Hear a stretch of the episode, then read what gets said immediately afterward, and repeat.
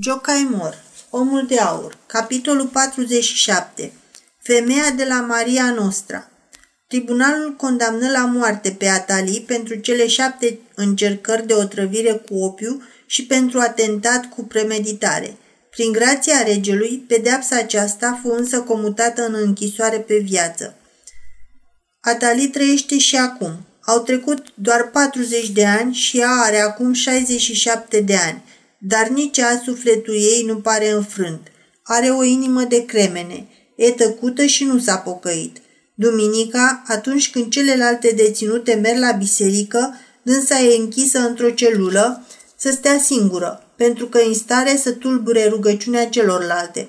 La început, când au silit-o să meargă la biserică, chiar în mijlocul predicii ținute de preot a strigat, minți, și a scuipat drept în fața altarului. Amnistii au fost acordate de multe ori. Cu prilejul unor sărbători naționale, îndurarea dregătorilor țării a eliberat sute și sute de locuitori ai închisorii.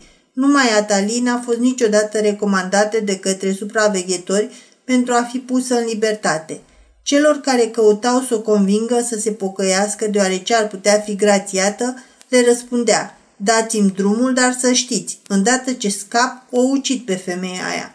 Și acum spune la fel – deși aceste cuvinte nu-și mai au rostul, deoarece femeia aceea a devenit de mult pulbere după ce, an de rândul, cu inima bolnavă, s-a chinuit din pricina ultimei lovituri a Ataliei.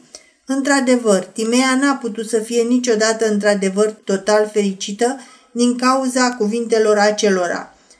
Timar trăiește și acum.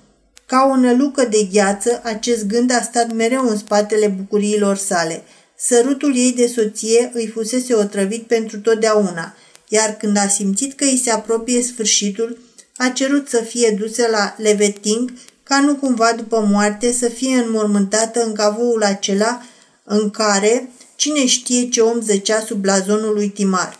A căutat acolo un loc liniștit, pe malul plin de sălcii al Dunării, cât mai aproape de locul unde își pierduse tatăl, de locul unde zăcea în fundul Dunării Ali Ciorbaji, atât de aproape de insula nimănui, de parcă ar fi atras o presimțire tainică.